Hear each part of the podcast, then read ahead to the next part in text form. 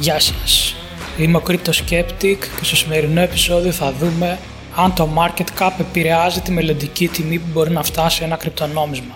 Σε αυτό το σημείο να πω ότι δεν είμαι σύμβουλος επενδύσεων και ό,τι θα πω στο συγκεκριμένο επεισόδιο είναι καθαρά για εκπαιδευτικούς λόγους. Ακούω συχνά πολύ κόσμο να λέει το τάδε κρυπτονόμισμα δεν μπορεί να φτάσει την τάδε τιμή γιατί θα έχει τεράστιο market cap. Καταρχάς, σα ξεκαθαρίσουμε τι ακριβώς είναι το market cap. Market cap ή κεφαλοποίηση στα ελληνικά είναι ένα ποσό που δίνουμε στα κρυπτονομίσματα για να υπολογίσουμε πόση συνολική αξία έχει ένα κρυπτονόμισμα. Το market cap υπολογίζεται ως η τελευταία τιμή που διαπραγματεύτηκε το κρυπτονόμισμα στα ανταλλακτήρια επί το circulating supply. Το circulating supply είναι τα διαθέσιμα νομίσματα που κυκλοφορούν αυτή τη στιγμή στο δίκτυο του κρυπτονομίσματος και μπορεί ανα πάσα στιγμή αυτός που κρατάει σε ανταλλακτήριο ή σε δικό του wallet να το πουλήσει.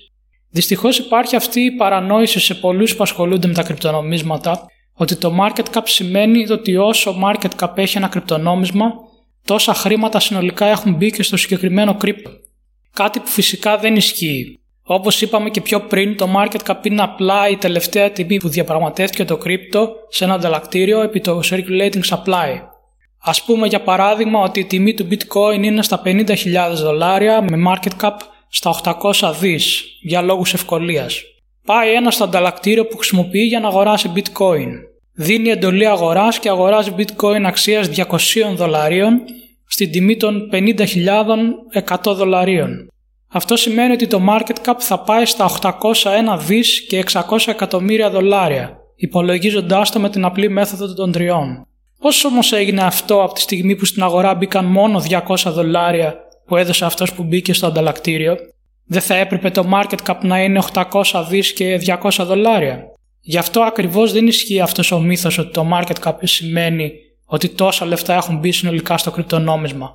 Σε αυτό το σημείο να κάνω ένα μικρό διάλειμμα για να αναφέρω τους τρόπους που μπορείτε να με στηρίξετε αν σας αρέσει το περιεχόμενο του podcast. Όπως θα ξέρετε το podcast δεν έχει διαφημίσεις, υπάρχει δυνατότητα να συμμετάσχετε στο Patreon με μια μικρή χρέωση το μήνα που ξεκινάει με 5 ευρώ. Μπορείτε να έχετε πρόσβαση σε ειδικό περιεχόμενο που θα ανεβαίνει μόνο για αυτούς που είναι εγγεγραμμένοι. Με 5 ευρώ θα έχετε πρόσβαση σε ένα άρθρο που θα ανεβάζω μια φορά το μήνα και θα αναφέρω τρία κρυπτονομίσματα που θεωρώ ότι αξίζουν την προσοχή σας. Θα αναφέρω τους λόγους για τους οποίους πιστεύω ότι θα δουν αύξηση στη συζήτησή τους το επόμενο διάστημα Υπάρχουν και άλλα πακέτα στο Patreon. Μπείτε στο patreon.com κάθετος crypto pavla skeptic για να δείτε πώς θα υποφεληθείτε κι εσείς από τα πακέτα.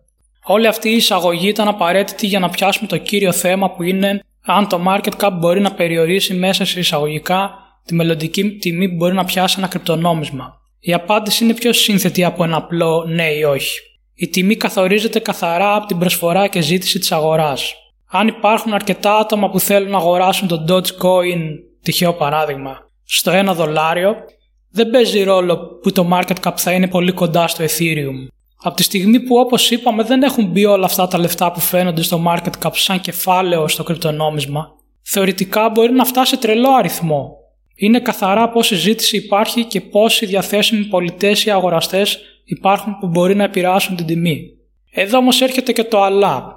Με αυτή τη λογική ρε cryptoskeptic θα μου πει κάποιος, άμα είναι έτσι τότε μπορεί κάποιο κρύπτο που έχει πολύ μεγάλο supply να φτάσει σε τρελή τιμή και να περάσει το bitcoin σε κεφαλαιοποίηση.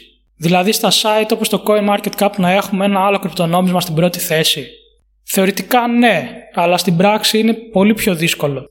Αν η ζήτηση είναι τόσο μεγάλη και οι αγοραστές είναι πολύ περισσότεροι από τους πολιτές στο συγκεκριμένο κρυπτονόμισμα, δεν το εμποδίζει κάποιος να περάσει και το bitcoin. Αλλά για να γίνει αυτό, ειδικά στη φάση που είμαστε τώρα στα κρυπτονομίσματα, που δεν υπάρχει μεγάλη χρήση τους σε κάποια εφαρμογή από τη μάζα, είναι σχεδόν απίθανο να γίνει κάτι τέτοιο.